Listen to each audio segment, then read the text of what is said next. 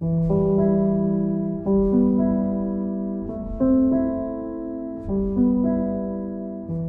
lige nu står vi i en situation, hvor ikke alene mangler vi de her forlæg, men det kommer også til at betyde, at fremtiden er ukendt land.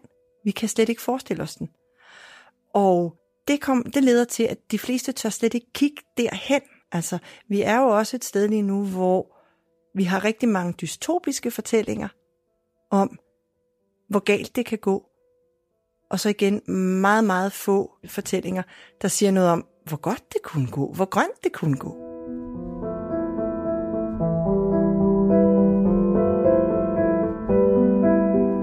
Velkommen til hverdagens klimahelte.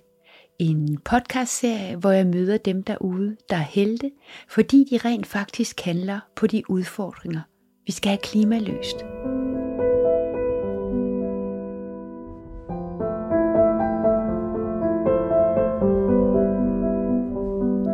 Der var engang en hestevogn. Der var engang en sko. Der var engang en prins. Der var engang et hus. Der var engang. Der var en gang. Der var en gang. Det har vi helt styr på. Eller vi har i hvert fald tusindvis af fortællinger fra fortiden. Og også fra nutiden. Fortællinger om, hvordan det er at være moderne mennesker. Dig og mig. Med alle de kvaler og lykkelige øjeblikke, det fører med sig. Der er hele muligheden og øh, lidt for meget af det første af kvalerne. Men fremtiden, den verden derude, som vi ved skal være en anden, for ellers går det ikke. Ellers kan den ikke bære os og holde os ud. Hvordan ser den ud? Hvilke fortællinger har vi at læne os op af og ind i? Min held taler netop om det. Om øh, manglen på fortællinger, at det hænger uløseligt sammen med manglen på os handling og forandret adfærd. For hvordan kan vi skabe noget, vi ikke ved, hvordan ser ud? Samtalen lyste på en af de nøgler, jeg længe har søgt efter. Svaret på hvorfor, men også hvordan. Men lad os se at komme i gang, og vi skal ud på landet.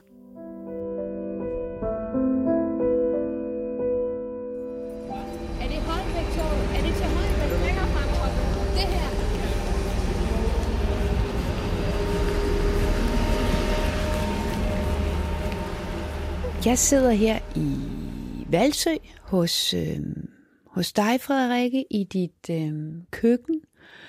Et nybygget køkken, som vi selv har lavet, hvor der kommer lys ind fra alle sider, og der er grønt og høns og drivhus og shelter i haven, og har meget, meget dejligt. Og, øhm, og jeg har glædet mig, fordi vi skal tale om, øh, om noget, der optager os begge to, men som du har arbejdet med. Øh, vi skal tale om de fortællinger, der kan hjælpe os med at, at skabe en nødvendig bedre verden. Og før vi kommer i gang med det, så, så er jeg nødt til at høre dig om noget, fordi du er det, der hedder en sprogpsykolog. Så hvis vi lige starter der. Jamen, sprogpsykologien er en forskningsgren og et fag inden for hvilket man kigger på, hvordan mennesker skaber mening af verden. Hvilken mening de skaber, og, og hvilken rolle de så selv får i verden på baggrund af den her mening. Eller det er i hvert fald min, min måde at, at se sprogpsykologien på. Det handler rigtig meget om, hvad vi bringer med os, når vi skal skabe mening. Så det er vores personlige psykologi, vores historie. Det er også vores humør, når vi lige hører noget nyt. For eksempel om klimakatastrofer på vej. Alle de her faktorer og flere til påvirker den mening, vi er i stand til at skabe af noget, der sker omkring os. Og den mening, vi kan skabe, er definerende for, hvordan vi kan handle. Og øh, måden jeg kom til sprogpsykologien på, var, at jeg havde et meget stort behov for at forstå, hvorfor vi mennesker bare blev ved med at trampe ud af den her vej, som tydeligvis leder til ja, ødelæggelse og, og mere lidelse, end, end vi har i verden allerede. Hvorfor i alverden gjorde vi ikke det rationelle? Og lagde stilen om, og levede inden for det råderum, der er på planeten, det havde jeg brug for at forstå. Og, og, og derfor fandt jeg faktisk frem til sprogpsykologien som et redskab til at, at se på det her. Tak. Det gjorde mig meget klogere, og jeg glæder mig til at... Og vi skal tale meget mere om, hvad det faktisk har betydet for, for hele dit faglige virke, men selvfølgelig også dig personligt. Vil du sige lidt om, hvem er du? Meget gerne. Øh, jeg hedder Frederik Oldin, og øh, ja, jeg er sprogpsykolog. Det er min faglige hat, om man så må sige. Men jeg er også meget vigtigt, synes jeg, mor. Hvilket giver mig to aktier i den fremtid, vi er ved at skabe. Der er to mennesker, der på grund af mig er her meget længere, øh, end jeg selv kommer til at være her. Og det er en væsentlig drivfaktor i forhold til, hvorfor jeg beskæftiger mig med det, jeg gør. Derudover så, øh, ja, så bor vi herude på landet, hvor vi kan se langt. Og øh, prøver at omgive os med så meget natur, som det nu lige er muligt. Og så tog vi en tur her rundt, inden vi satte os ind øh, i køkkenet for at begynde at snakke her. Og der så jeg en hel masse høns, der ikke havde lagt æg endnu, og som du så fortalte om, de lige ville skynde sig at gøre det, så de kunne få lov til at komme ud i haven. Og så så vi alle de her øh, økologiske kaniner, som din mand han avler. Fordi som du sagde, for at holde minimum af CO2-belastning på det kød, I spiser reduceret, men øh, som I spiser en gang imellem. Det er rigtigt. Og det er et forsøg på, ja, som du siger, at, at lave lidt selvforsyning, samtidig med, at øh, det heller ikke skal være noget, der tager hele og halve dage. Det går vi og hygger os rigtig godt med. Du skriver i din profil på LinkedIn, jeg ved jo, hvor svært det er at formulere de her profiltekster, så derfor er de meget rammende for, hvad det er, man gerne vil sige. Og der siger du så, endelig er jeg bæredygtighedsforkæmper, der tager udgangspunkt i det regenerative. Herfra arbejder jeg for, at vi kan forestille os den omstillede, regenerative fremtid. For ellers kan vi ikke skabe den. Kan du uddybe det? Jeg er meget optaget af, hvordan vi mennesker er i stand til at handle, og hvad det er, der sætter os i stand til at handle. Og øh, fra det perspektiv, der bliver det meget tydeligt, det er det i hvert fald blevet for mig, nu har jeg selvfølgelig også undersøgt det i, i mere end et årti, men at vi handler i pagt med de fortællinger, vi har. Hvis vi ikke kan forestille os noget, hvis brødrene Wright ikke havde kunnet forestille sig, at det rent faktisk var muligt at komme op og flyve, så havde de jo ikke forsøgt så græsligt mange gange, hvorefter de til sidst rent faktisk lykkedes. Det kræver nogen, også nogen, der engang imellem er villige til at tro på, at vi kan mere, end, end hvad sådan de gængse holdninger er, og få gennemført noget. Og lige nu står vi i en situation, hvor vi har så ufatteligt stort behov for at skabe et samfund, der fungerer på en anden måde. Et samfund, som fungerer i pagt med det, som vores naturgrundlag kan levere. Et samfund, hvor vi ikke bruger flere ressourcer, end vi rent faktisk har til rådighed, som jorden kan regenerere. Og samtidig har vi ikke rigtig nogen fortællinger om, hvordan sådan et samfund skal fungere sådan på et sammenhængende plan. Hvordan vi som individer og grupperinger skal indgå i det. Hvordan vores hverdag bliver, og hvordan det kommer til at føles at være menneske i sådan et samfund. Og vi mennesker, vi reproducerer det, vi ligesom ser forlæg for. Hvis vi ikke har et forlæg, hvis vi ikke har en fortælling, der kan sige os, hvem vi bliver, når vi gør det her, så bliver det næsten umuligt. I, i hvert fald for langt, langt, langt. De fleste er det umuligt at, at lave det samfund. Og derfor bliver fortællinger lige pludselig fra at være noget, som vi som regel gængst tænker, at det, det er jo bare noget, vi gør, når vi lige har tid, så ser vi en tv-serie, eller hører en lydbog, eller hvad vi nu gør, så bliver fortællinger faktisk noget, der er meget, meget vigtigt for vores fortsatte tilværelse her på planeten. Det her regenerative mindset og den her tilgang, det er et øh, begreb, der sådan vokser og spiger frem mere og mere over det hele. Hvad, hvad står det for? Hvis man skal sige det sådan lidt smart, så er det bæredygtighed 2,0. For at forklare, hvad det indebærer. Vi har været meget fokuseret i bæredygtighed på, at vi skal bare gøre mindre skade. Men vi er et sted nu, hvor vi har brugt så mange ressourcer og vedbliver at bruge så mange ressourcer, at vi bruger langt mere end hvad naturen kan genskabe. Det betyder, at vi skal ikke alene holde op med at gøre skade. Vi er faktisk nødt til nu, gennem den måde, vi er i verden på, at hjælpe med at regenerere, at genskabe det, vi har taget, det, vi har brugt, det, vi har ødelagt. Og det er den regenerative tankegang, men den er også bredere end som så, for det handler ikke kun om naturressourcer, det handler også om for eksempel menneskelige ressourcer. Det handler om, hvordan vi har det, og hvordan vi indgår i sådan større sammenhæng, både med naturen, men også med hinanden. Det handler også om vores relation til naturen.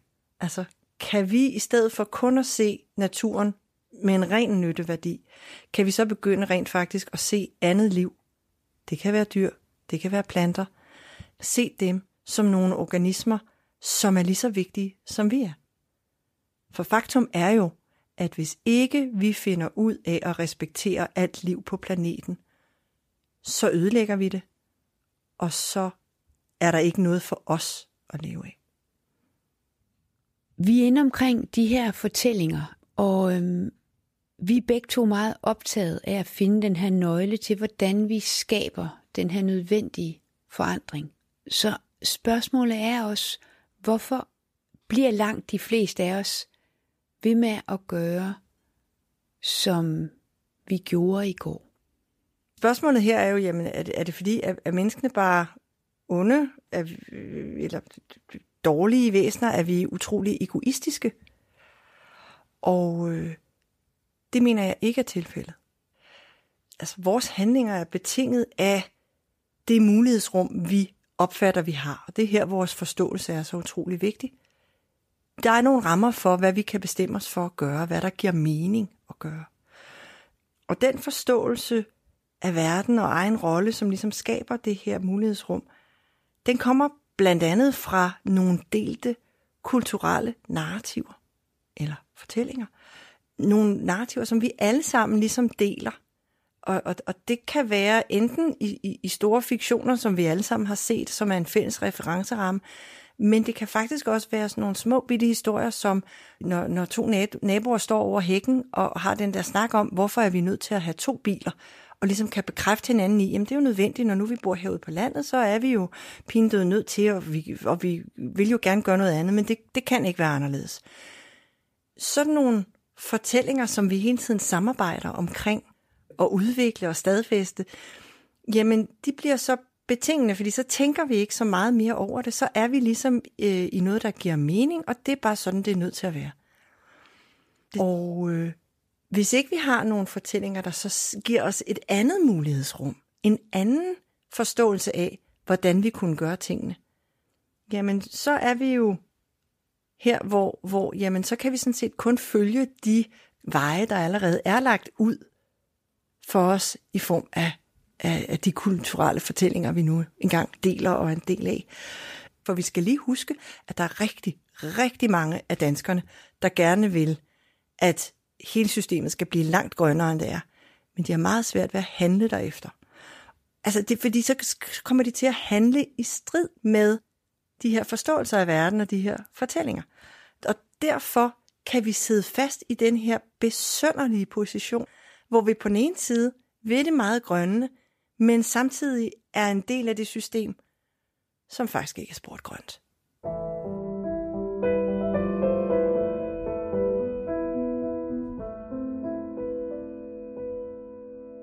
Du kalder det kulturelle fortællinger, og det store spørgsmål er jo, hvem er det, der skal fortælle?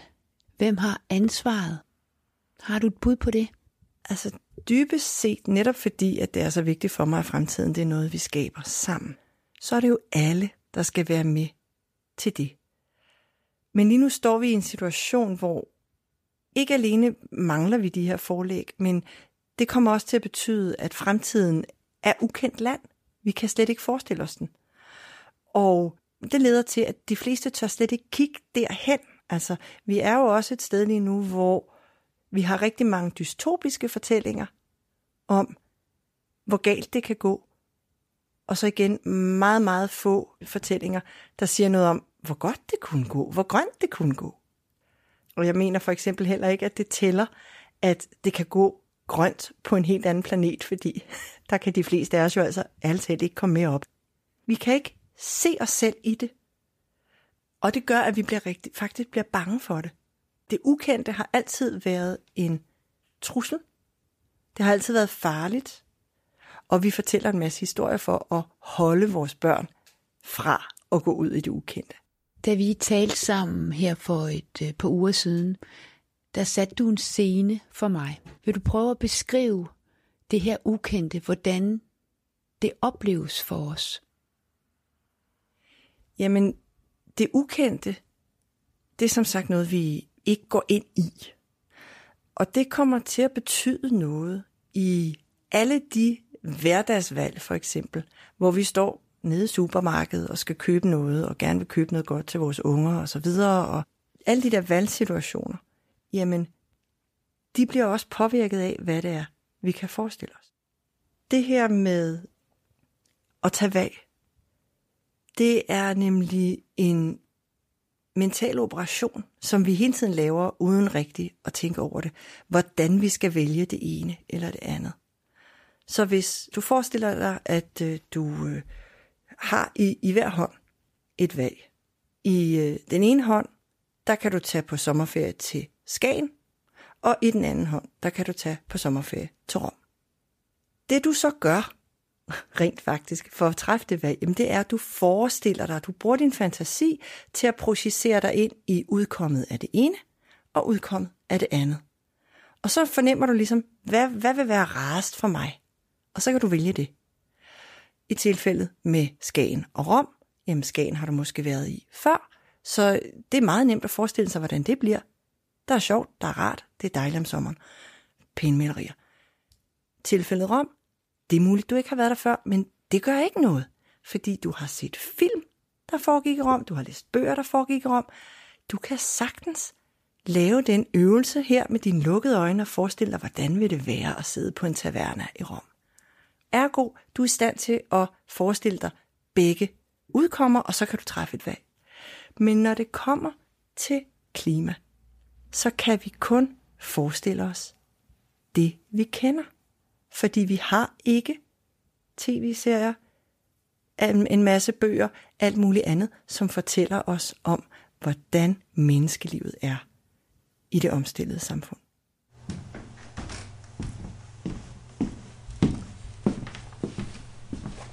Så det er faktisk som at prøve at forestille sig, at man står på en teaterscene, men der er intet lys. Du ved bare, at du står på en scene. Den her scene, hvis du tramper lidt, så kan du høre, at den er bygget i træ. Fint nok, så ved du det. Du aner ikke, hvor kanten er. Du ved ikke, hvor langt du kan falde ned, hvis du træder ud over kanten her. Der er bælmørkt, som sagt. Du ved ikke, hvad der er i øvrigt på scenen. Du ved ikke, om der er bagtæpper, om der står en masse kulisser, om der står en masse møbler. Du ved heller ikke, hvad der skal, foregå på den scene. Du ved ikke, hvem de andre karakterer er. Er der overhovedet andre på scenen? Du aner ingenting, så du står bare der i mørket og sådan forsøger at se noget og, og bliver ikke stort klogere. Hvis det, hvis det er det, der sker, når du prøver at forestille dig, okay, nu skal, nu skal jeg tage det grønne valg, nu gør jeg det. Og så trækker du simpelthen den store, ukendte, blanke. Jamen, så er vi, vi mennesker som sagt ikke i stand til at gå ind i det ukendte. Så selvom vi ikke vil status quo, så er vi ikke i stand til at vælge det andet. Det giver, øh, det giver god mening for mig, og jeg stod på den scene, mens du fortalte, og jeg kunne mærke, at det var ikke et rart sted at stå. Vi taler jo også om øh, utopier, og øh, jeg lavede for et års tid siden en hverdagens klimahelte med Thomas Hepskov, som er klimajournalist på Zetland, øh, hvor han har lavet sådan en lydserie, hvor han har inviteret forskellige øh, klimaengagerede mennesker ind for at sætte en scene, prøve at forestille sig deres Utopia 2050. Det var jeg meget optaget af og meget inspireret af. Samtidig så hørte jeg øh, chefredaktør Lea Korsgaard, også fra Zetland, de har noget, der hedder Zetland om Zetland, som øh, handler om, hvordan deres journalistik bliver til. Og så beskriver hun den tyske skov som meget pendant til det, du siger. Altså det er sådan et sted, hvor du som journalist far vild med din historie. Du kan ikke se lyset. Og, og der handler det så om, at der skal være nogle kollegaer, der kommer og hjælper dig med at, at komme ud af den skov.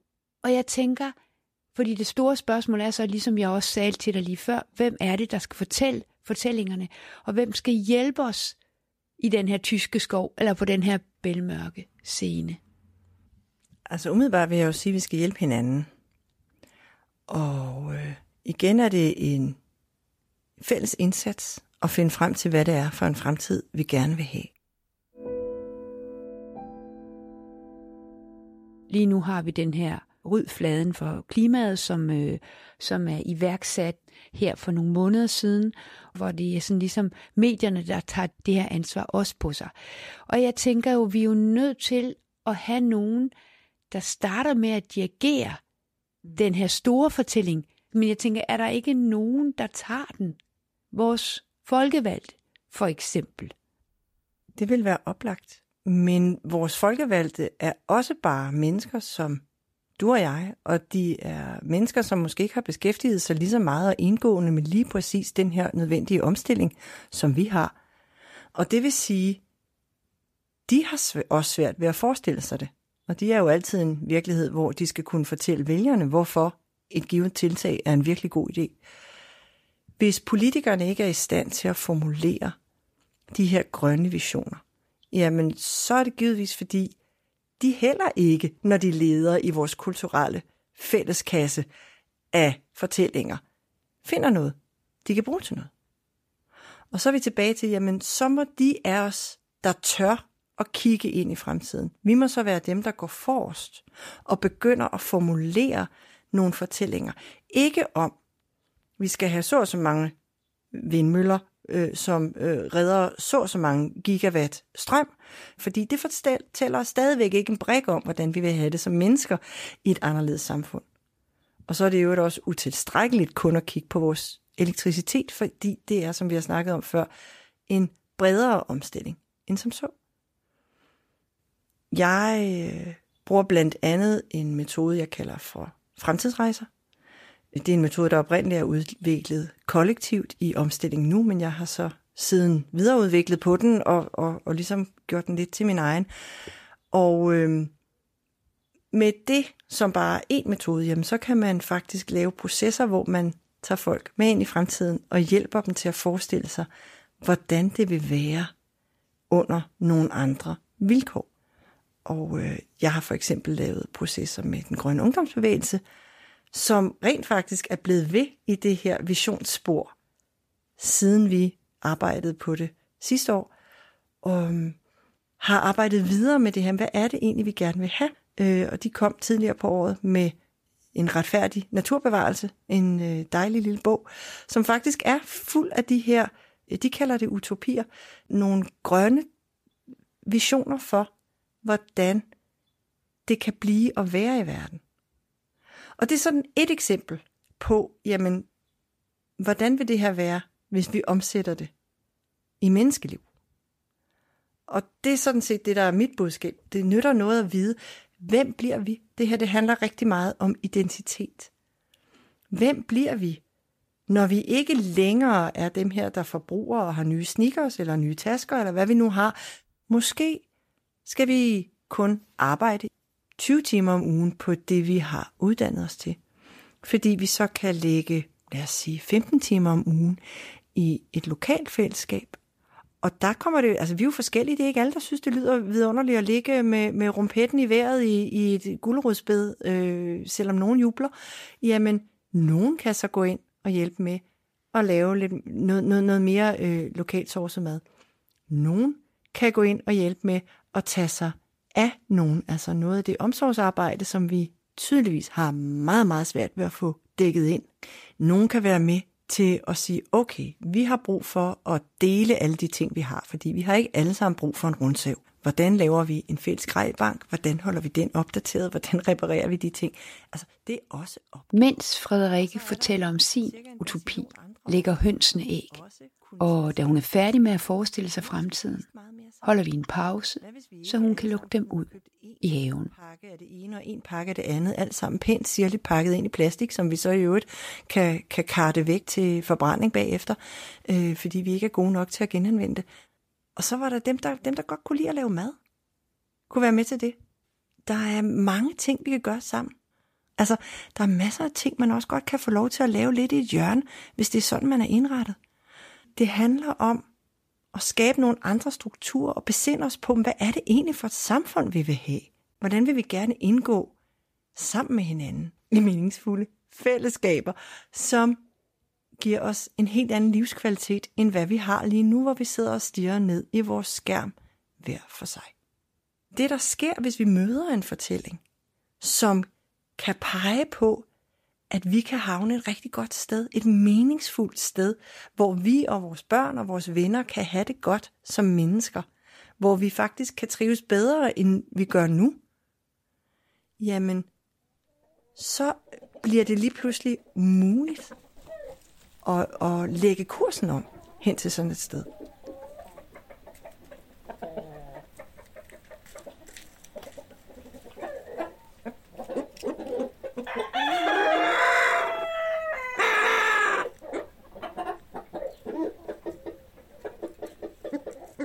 Kunne du tage os med på en lille øvelsestur, tænker jeg.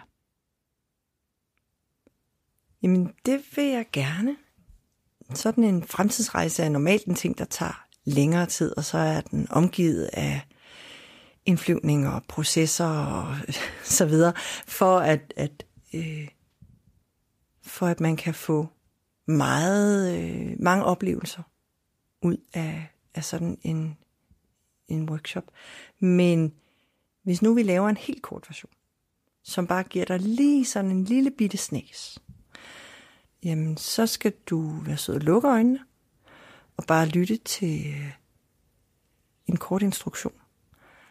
Fordi lige nu er du så på vej til en øh, fremtid, hvor vi faktisk er lykkedes med at, at omstille til et balanceret, et bæredygtigt system. Og det, det så handler om, det er at undersøge, hvad er det så, du kunne drømme om, at sådan et system kunne byde på for dig. Så øh, lige nu skal du lige tage en dyb indånding, og så skal du øh, fornemme, at du med lukkede øjne står foran din fremtidige hoveddør.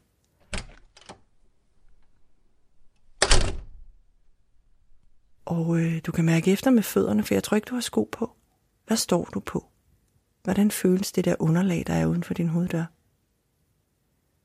Og så kan du øh, lige snuse ind gennem næsen.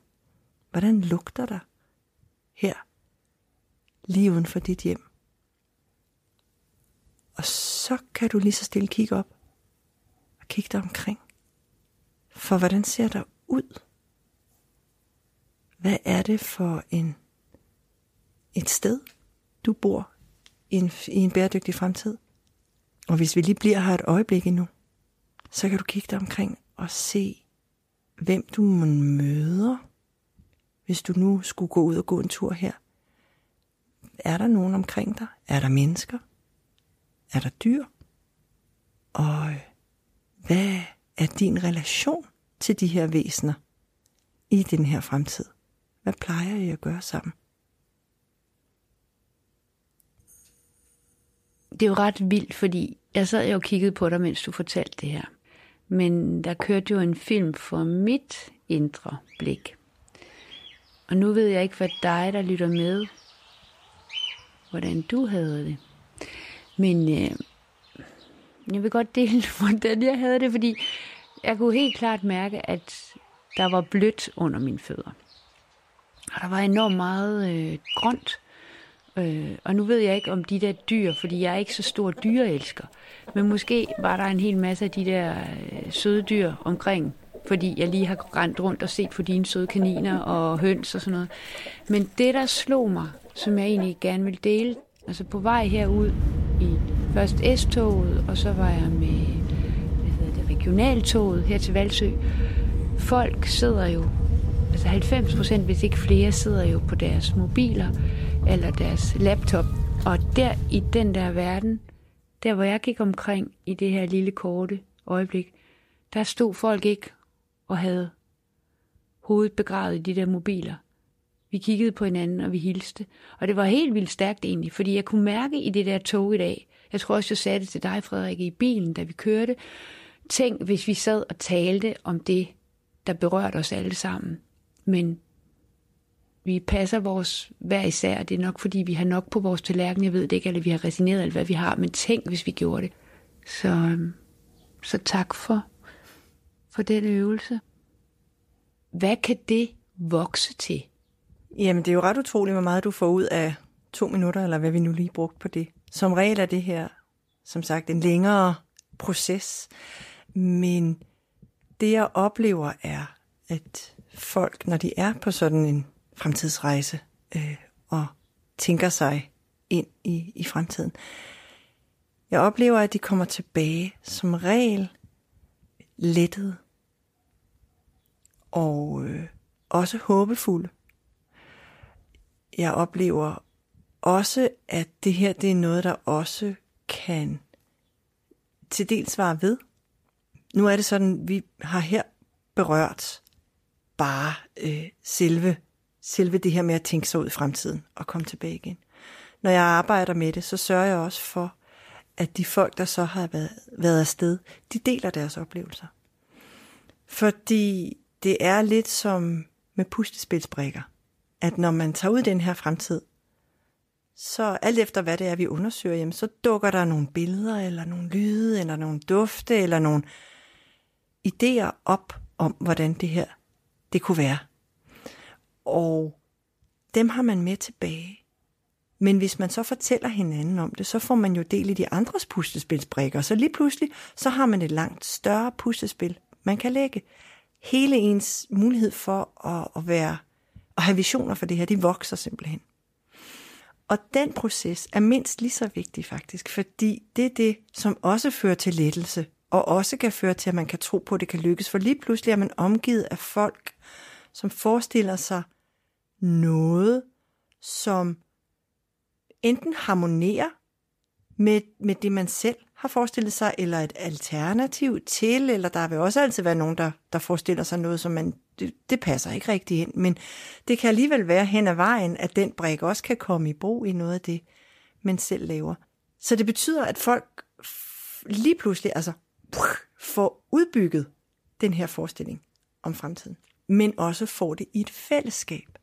At vi får den her oplevelse af, at hov, jeg er ikke alene, med nogle længsler efter noget andet. Hov, jeg er ikke alene i min afgrundsdybe bekymring for, hvor vi er på vej hen. Og det er meget, meget væsentligt, også som, som faktor i det her, at vi skal ikke sidde med det her alene.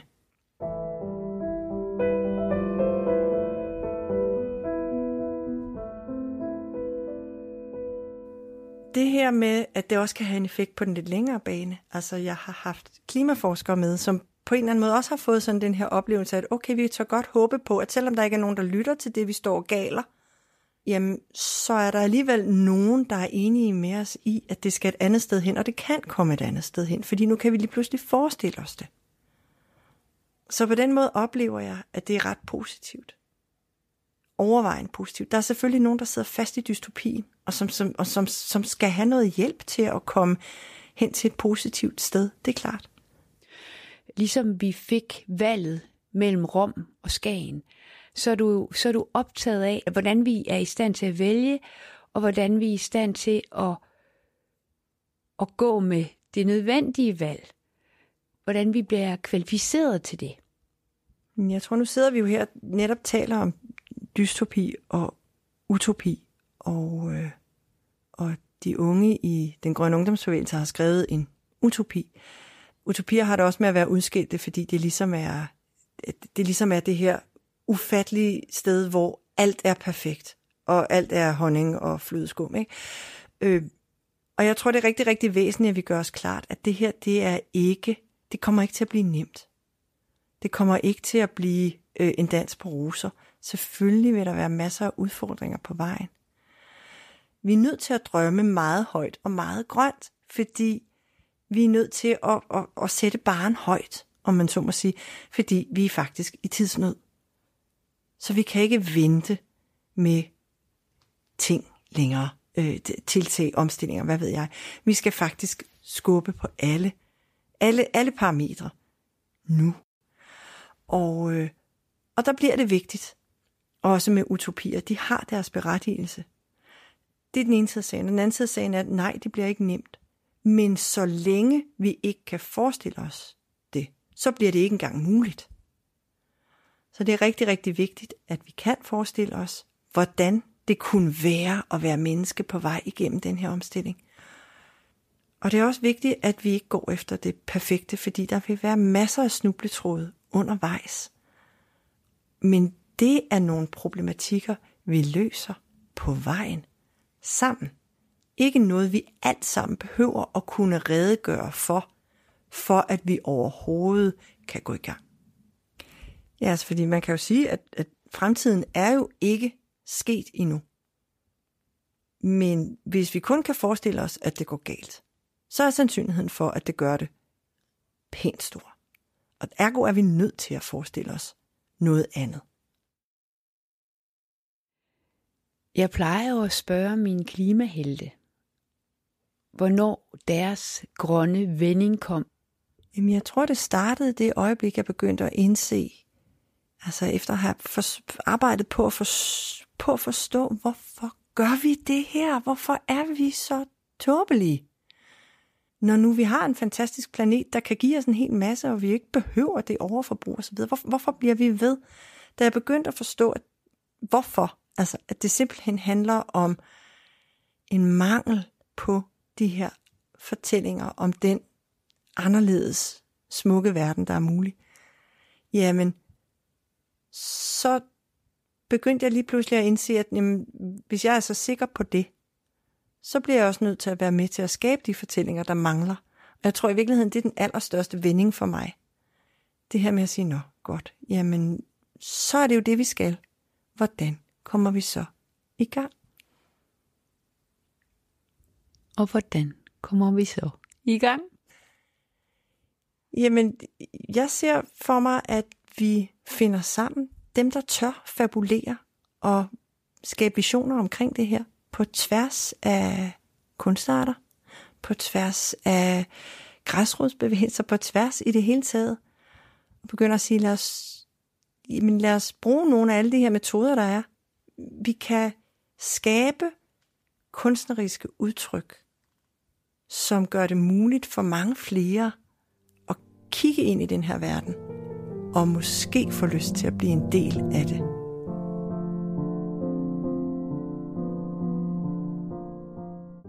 Da jeg spørger til, hvad vi ellers kan gøre, nævner hun alt det, der allerede sker.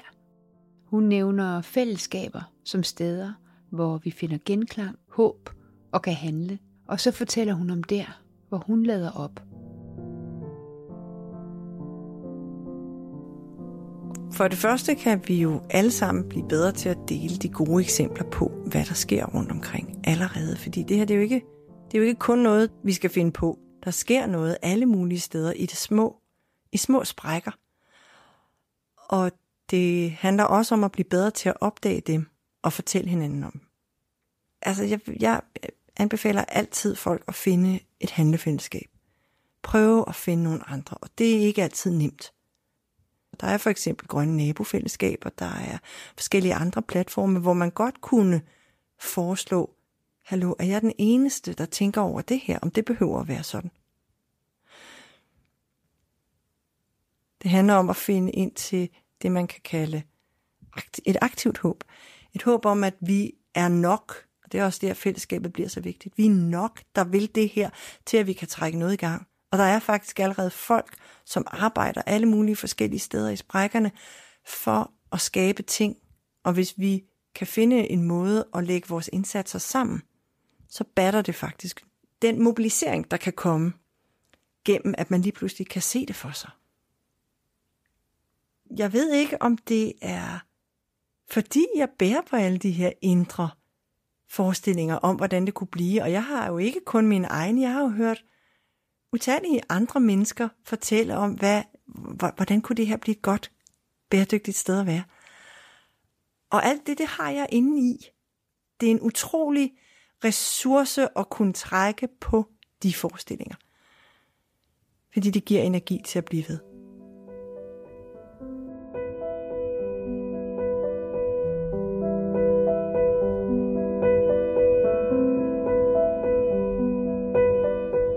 Tak, fordi du lyttede med, og tak til Frederikke Uldin for at låse op for fortællingernes mulighedsrum.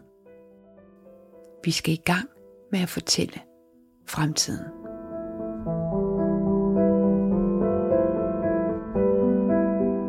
Jeg hedder Lene Aarhusen Fosgaard. Jeg er journalist, og jeg skriver og podcaster om mennesker i den grønne omstilling. Pas godt på din og min verden.